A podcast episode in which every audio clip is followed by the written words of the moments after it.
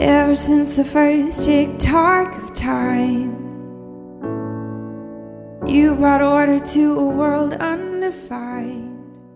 Welcome to the Genesis West podcast. Welcome to the Genesis West podcast. Welcome to the Genesis West podcast. Our, teaching, team is made up of men and women who love asking probing questions of each week's scripture portion. to which our community responds with curiosity, courage, and a desire to, expand, in faith, hope, and love. hope, and love. We follow the Revised Common Lectionary, and we follow the church calendar. because they anchor us in something which can hold us, no matter what life throws our way. We exist to join God's work of cultivating new beginnings in all of us, everywhere. Cultivating new beginnings in all of us, everywhere. We exist to join God's work of cultivating new beginnings in all of us everywhere. We hope you enjoy this week's teaching. We hope you enjoy this week's teaching. We hope you enjoy this week's teaching. Hi. Um, I'm reading today from Matthew 9, 9 through 13, and 18 through 26. As Jesus was walking along, he saw a man called Matthew sitting at the tax collection station, and he said to him, Follow me. And he got up and followed him. And as he sat at dinner in the house, many tax collectors and sinners came and were sitting with Jesus and his disciples. When the Pharisees saw this, they said to his disciples, Why does your teacher eat with tax collectors and sinners? But when he heard this, he said, Those who are well have no need of a physician, but those who are sick. Go and learn what this means. I desire mercy, not sacrifice, for I have not come to call the righteous, but sinners.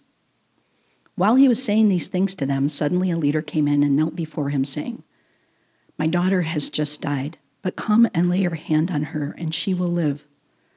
And Jesus got up and followed him with his disciples. Then suddenly a woman who had been suffering from a flow of blood for 12 years came up behind him and touched the fringe of his cloak. For she was saying to herself, If only I touch his cloak, I will be made well. Jesus turned and seeing her, he said, Take heart, daughter, your faith has made you well. And the woman was made well from that moment. When Jesus came to the leader's house and saw the flute players and the crowd making a commotion, he said, Go away, for the girl is not dead, but sleeping. And they laughed at him. But when the crowd had been put outside, he went in and took her by the hand, and the girl got up. And the report of this spread through all of that district. The word of the Lord.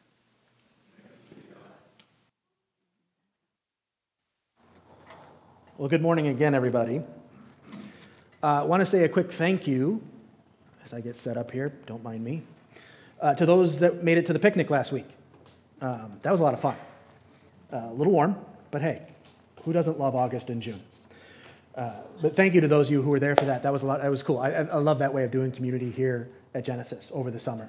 Uh, and if you weren't able to join us then, we're going to have another one first weekend in July and another one first weekend in August. It's really, it's a fun way to do a Sunday morning just to break the routine up a little bit. So thank you to those of you who are there for that. Thank you to those of you who are here in the chapel here this morning. It's wonderful to be with you as always. Uh, big fan of that. And to those of you who have joined us online, thank you as well. It is great to have you here. Um, we are in ordinary time. Technically, it started last week while we were out picnicking. It's the longest season of the church calendar if you're relatively new here to Genesis.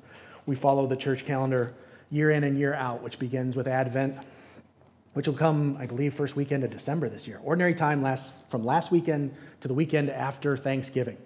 So, by far, the longest season in the church calendar. And it's a time, again, when they call it ordinary time, it's a time where we really try to lean in as ordinary apprentices of Jesus here at Genesis. And I pointed this out before, but if you look at the first page of your liturgy, there's always a description of the season, the liturgical season that we are in, right towards the top there. And I want to draw your attention to a few lines from the way it describes ordinary time, where it says that in ordinary time, the incarnate and risen Christ is now present in the world in a different way. The Spirit indwells the believer and empowers the church to engage in God's redemptive mission in the world. We reveal God's light, we exhibit God's life, and we embody God's love. During ordinary time, we are empowered in the going. So, you're officially all empowered. There's donuts in the breezeway. Have a good Sunday, everyone. I'm kidding. I'm kidding. But it is, it's an interesting description of it, right? Because, okay, so if it's the Spirit that empowers us to live into a life of Christ likeness, the Spirit that's indwelling within us. okay, how do we do that? I think it's a fair question. How, how do we tap into that? How do we lean into that as ordinary apprentices of Jesus? This week's lectionary readings, all four of them, the Matthew and the Genesis readings that are in our liturgy, and the Romans and Psalm readings that are not in our liturgy this week, all come back to one word faith. Faith is how we lean into the Spirit. Faith is how we allow the Spirit to indwell within us and empower us to do the things that God asks us to do, to live out our lives as ordinary apprentices of Jesus. So, I want to talk about three things here this morning. I want to talk about what faith is, I want to talk about what faith isn't. There's some problematic teachings around that. And then as we go through those kind, that kind of definitional work, then I want to talk about what do we do with that? What do we do with those definitions? So those are our three signposts as we go through the morning. So, first of all, what is faith? What faith is? Faith can look like a lot of different things. It can look like a dramatic response to a call from God, and we see that in today's scriptures, right? We see Jesus show up, see Matthew, call Matthew, Matthew gets up and goes. We see in the Genesis text, God shows up for, for Abram, says, Abram, let's go. Abram gets up and goes. And there's a simplicity in that, right? God calls, we respond. But does it always work like that? I mean, I don't know about you, but for those of you that are Enneagram conversant, I'm a five, which means I think through everything for quite a period of time. When I started seminary in fall of 2017, I first started thinking about seminary in about spring of 2016. It took me that long to get to a point where I'm like, okay, I'm, I'm going to pull the trigger on this. This is the call. This is where God wants me to be. I think that's okay. I don't think that means that I lack faith. I don't mean, think that means anybody who thinks their way through things like that lacks faith. I think our faith, like anybody else's faith, is just imperfect. But what we see in today's passage is that Jesus responds even to imperfect faith. But it's, it, you know, you see that ideal, right? You see Matthew get up and respond, and you see Abram get up and respond, and it seems like that should be the way it is, right? It seems like there's no questioning. There's, you know, Matthew doesn't say, well, where do you want me to, where am I following you, Jesus, just before I go ahead and pull the trigger on this? Abram doesn't say, uh, well, you tell me to go, but you're not going to tell me where we're going? Why aren't you telling me where we're going? What's, what's going on? There's no negotiating. You know, Matthew doesn't say, you know what, I've got an appointment with a tax guy at 3.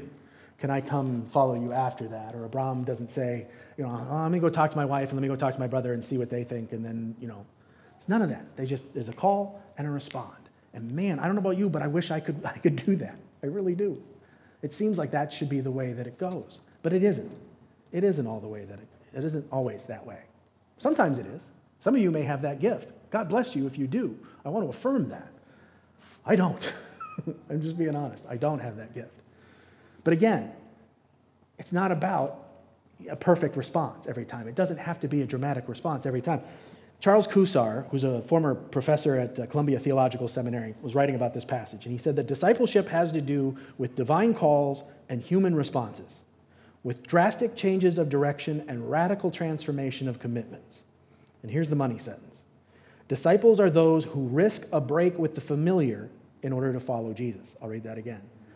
Disciples are those who risk a break with the familiar to follow Jesus. Notice in there, there's nothing about a time limit on there, right? There isn't an immediacy clause in that sentence. Are you willing to risk a break with your familiar, with your comfort zone? I love me, my comfort zone. Are you willing to break with that? Are you willing to depart from that? Are you willing to transform from that if and when the call comes? That's what discipleship is, and that's what faith is. Having the courage to lean into that. So faith can look like a dramatic response, timely or not, to a call from God. Faith can also look like desperation when you look at this second portion of today's text, right? We have the story of the leader whose daughter has died and he's begging Jesus to raise her from the dead. And you have a story sandwiched in between there of a woman who's been dealing with this bleeding condition for a long time and just wants to touch the hem of Jesus' cloak, believing that that will heal her. There are times in life where something traumatic, something sudden happens, and suddenly you feel powerless to respond. What do you do? All you have left to grab a hold of is your faith. And there are times where life wears you down day after day, month after month, year after year of the same problem, wondering, is healing ever coming? Is this ever going to stop? And that can wear you down to a point where all you have left is your faith. And in that desperation, sometimes that's all we have, and that's how we respond. And that's what we see here. The story, I think, of the, of the woman is particularly poignant. The, the male leader that they talk about in this passage, in the Mark and Luke versions, he's named. His name was Jairus, and he's the head of a synagogue. We can presume that Matthew's talking about the same person, but the language that Matthew uses doesn't make it real specific. But for somebody who is an important part of this community, asking somebody to do something for them is kind of part of the bit, right?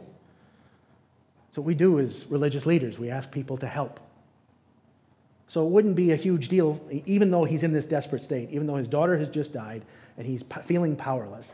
Asking Jesus to heal isn't culturally something that goes against his grain. The woman, on the other hand, is a woman living in a patriarchal society her stepping up and asking a rabbi for healing, that's something. That's something. And for 12 years to know this condition, I know people that have been dealing with medical conditions for multiple decades. And it's day after day, they don't know when they wake up in the morning is it going to be a good day or is it not going to be a good day? And I can't imagine the degree to which that has to wear you out day after day, month after month, year after year. And to be a woman in that society and to have to ask this rabbi for help is a risk. I actually, there's some debate about you know, this bleeding condition that you, you see described, right? Because in, in Jewish culture at that point in time, there were certain bleeding conditions that made you ritually and spiritually unclean. And I happened to run into one of my professors from Bethel Friday night who literally wrote a commentary on the Gospel of Matthew. So I cornered her at one point and said, Let me pick your brain on a couple of things. And we talked about this issue, and she said, She actually really encouraged me to pump the brakes on this idea of spiritual and ritual uncleanliness. Because not every bleeding condition fit under that, and we're just, we're awfully quick to go to that note, right? And to play into that trope. She says, that's, that's not always how it was, and the text itself is unclear as to whether this was a ritual or spiritual uncleanliness that she was dealing with. But set even that aside and just be a woman in that culture pleading with a rabbi, please heal me. Because for 12 years, she's dealt with this day after day, and month after month, and year after year. That's something. That's a risk on her part to step up and do that. And yet, in her faith, that's exactly what she does. And Jesus responds. Even in what looks like imperfect faith, waiting until you're in this desperate situation to exercise your faith, Jesus responds, even to imperfect faith. And I want to set aside here for a moment and point out, too, that the strength of your faith doesn't necessarily indicate whether you're going to get healed or not, right? That's also a teaching that's unfortunate in certain spots. I'll talk more about it in a second. But we talked a few weeks ago about the idea of pain and suffering and how the, the question of why is a natural question. Why does God allow it? Why doesn't God always stop it? It's a natural question. It just doesn't lead us much of anywhere. There's a mystery there. And we run full on into that mystery, and there just doesn't seem to be answers. A better question is what is God doing about it, and how do I join with God in bringing something good out of this pain and out of this suffering? And so when you see people here with imperfect faith getting healed, that's wonderful. It's a miracle, and we should celebrate that. But it doesn't set the expectation that if your faith is strong enough, then you're going to get healed. That's a problem. And again, I'm going to talk about that in just a second. But I want to make that point right there and then. So faith can look like a, de- a dramatic response to a call. Faith can look like desperation, or it can look like other things. Ultimately, what faith is about, I believe, is hope. If we go to Hebrews chapter 11, verse 1, and this is one, if you're ever going to dog ear a portion of scripture or put a bookmark in, bookmark Hebrews 11 and look at that first, first verse. What it says, and this is the NIV version of it, it says, Now faith is confidence in what we hope for and assurance about what we do not see. Confidence in what we hope for and assurance in what we do not see. God has made us promises. He has promised to be with us, He has promised to be for us, He has promised never to abandon us, and He has promised ultimately to renew and restore us. That's the covenant. That's God's promises. and the hope that those promises generate, our confidence in that hope allows us to rest assured that even if we can't perceive what God's doing in a time of pain, in a time of suffering, whether it's ours or someone else's, God is there. God is acting. And to the degree we can, we can lean into that confidence and we can rest on that hope, we can become more assured that God is moving and God is acting, even if we can't see exactly how that's happening. That's what faith is. That confidence in that hope reassures us that God is with us. That's faith. That's what faith looks like. So if that's what faith is, then the natural question is what is what faith what is faith not? What faith isn't? Because there's some problem teachings around that, and I want to highlight those as well. Faith is not certainty. That's why I use the NIV version of that passage from Hebrews, because in the NRSV, which is what I usually preach from, they use the word certainty. And I don't like connecting certainty and faith because I think that's a problem. I don't think that's what they're trying to do, but I try to stay away from that as far as I can. Because too many people think that you've got to convince yourself 100% of every single doctrine, of every single thing when it comes to faith, every day. I heard somebody once uh, compare it to one of those old carnival games, you know, in the big mallet, you hit the thing and the little puck goes up and rings the bell. That you've got to ring that certainty bell. That that's, that's how you know you're truly a disciple, that you're truly a person of faith. Thank you, Will. Yes, that's the description of that is barf. Correct. Well done. That's not what it is. It's not certainty. And I think what happens is people become convinced that they have to do that and they deceive themselves, they trick themselves into thinking that that's where they are, and then something goes sideways and, they're, and they're, they just crash. Their faith falls apart. Wait a minute, I was certain. Wait a minute, I knew this was going to happen. Wait a minute, God, I put everything I had into this and it didn't work out. What happened? I was strong in my faith and it didn't work out. That's why the words like confidence and hope, I think, are better because they leave room for doubt. They leave room for the uncertainty that exists in a broken world. There just isn't perfection here on this earth. There just isn't. And expecting us to have to be perfect in our faith is just an unfair expectation. And I dismiss it entirely. And as we see in today's passage, imperfect faith can often get a response from Jesus. Jesus responds to imperfect faith. So the idea of having imperfect faith based in reality has to be better, has to be better than this self deception, this trickery of saying that we're absolutely certain about our faith. There are good days and there are bad days. There are days that we lean in and we really feel God moving, and there are days where we wonder where the heck God actually is. That doesn't mean you don't have faith. It means you're human and your faith is imperfect, and Jesus responds to imperfect faith. Faith is not certainty. Faith is also not following a list of rules. We see that all the time in the New Testament. These teachers and religious leaders have this false piety that's based on this idea that he, and I use that pronoun purposefully, he that follows the rules best wins. That's not how faith works at all. It's not.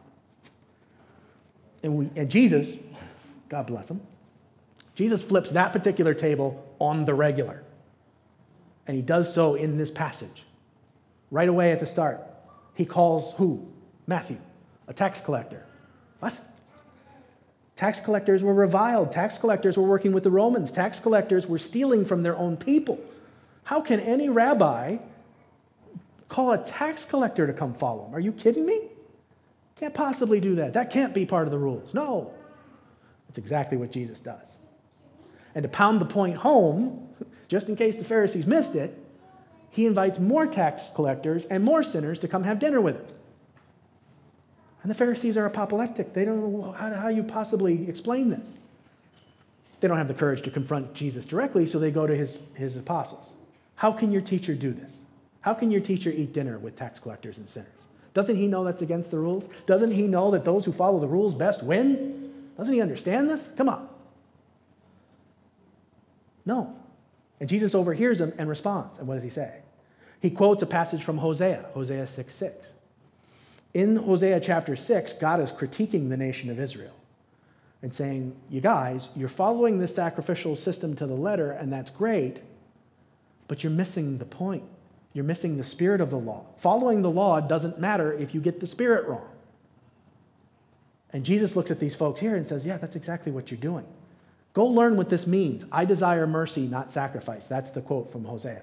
I desire mercy, not sacrifice. If you don't understand what the sacrificial system is supposed to be leading you to, then participating and following the letter of the law when it comes to sacrifice is irrelevant. Jesus, remember, says, I didn't come to abolish the law, I came to complete it. It isn't a dismissal of the law, it's a reminder of what the law is supposed to lead you to.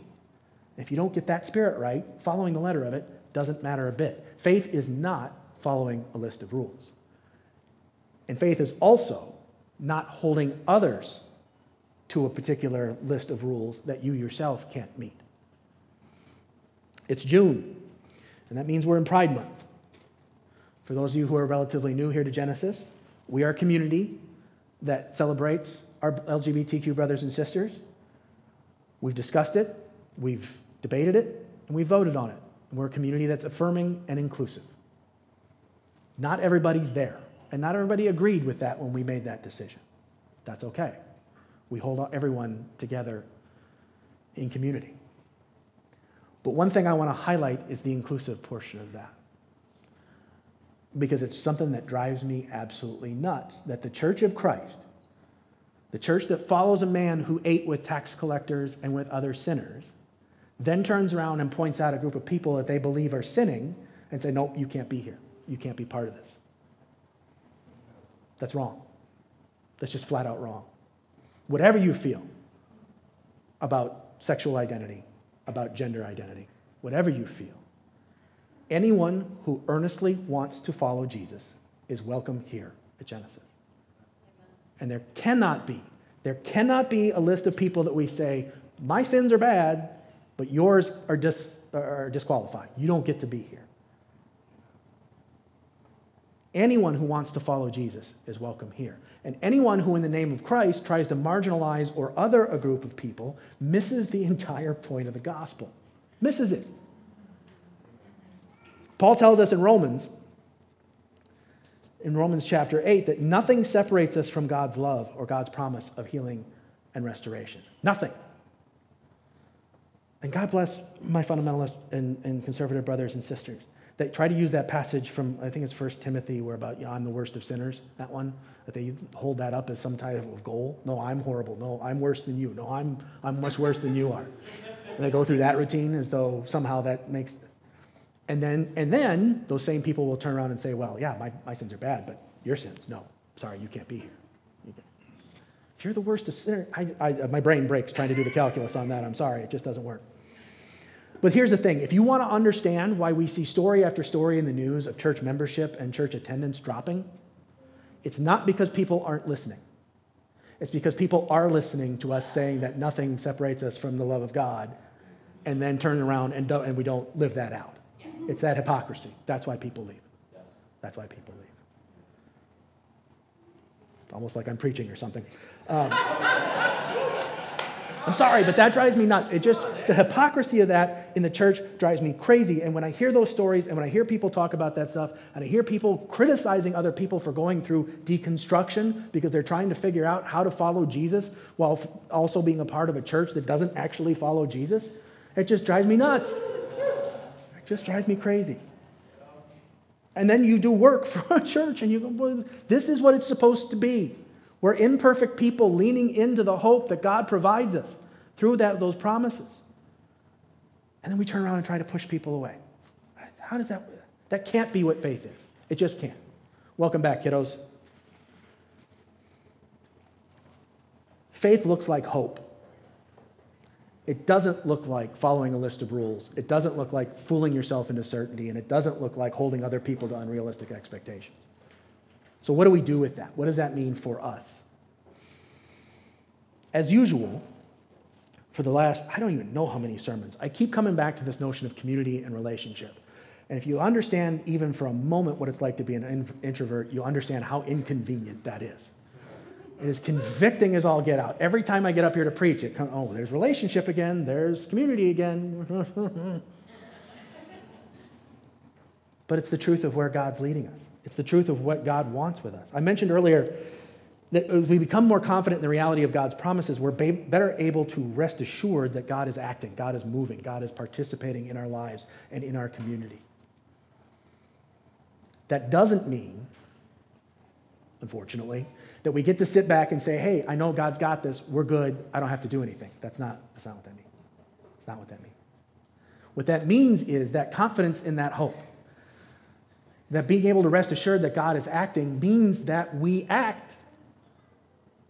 The meta arc of the Bible, the big story, Genesis to Revelation, is explaining to us how God works with and through human beings to bring the kingdom to its fruition in this reality. That's the big story. And that can seem like too big a story at times. Well, how, how do I fit into that? How does little old me fit into that big story? We fit into it by acting for each other, with each other, for our community, and for the world. What do I mean? Here at Genesis, if somebody gets hurt, somebody has an injury, somebody has a surgery, somebody ends up in the hospital, whatever it is, we act. People show up with meals, people show up to help with chores, people show up to run errands. That's just what we do. It's just what we do. If somebody has a mechanical issue, either somebody knows how to fix it or they know a guy, or we come up with some money to help replace an appliance. Whatever it is, we act for each other, with each other, for our community, and for the world. That's what faith in motion looks like.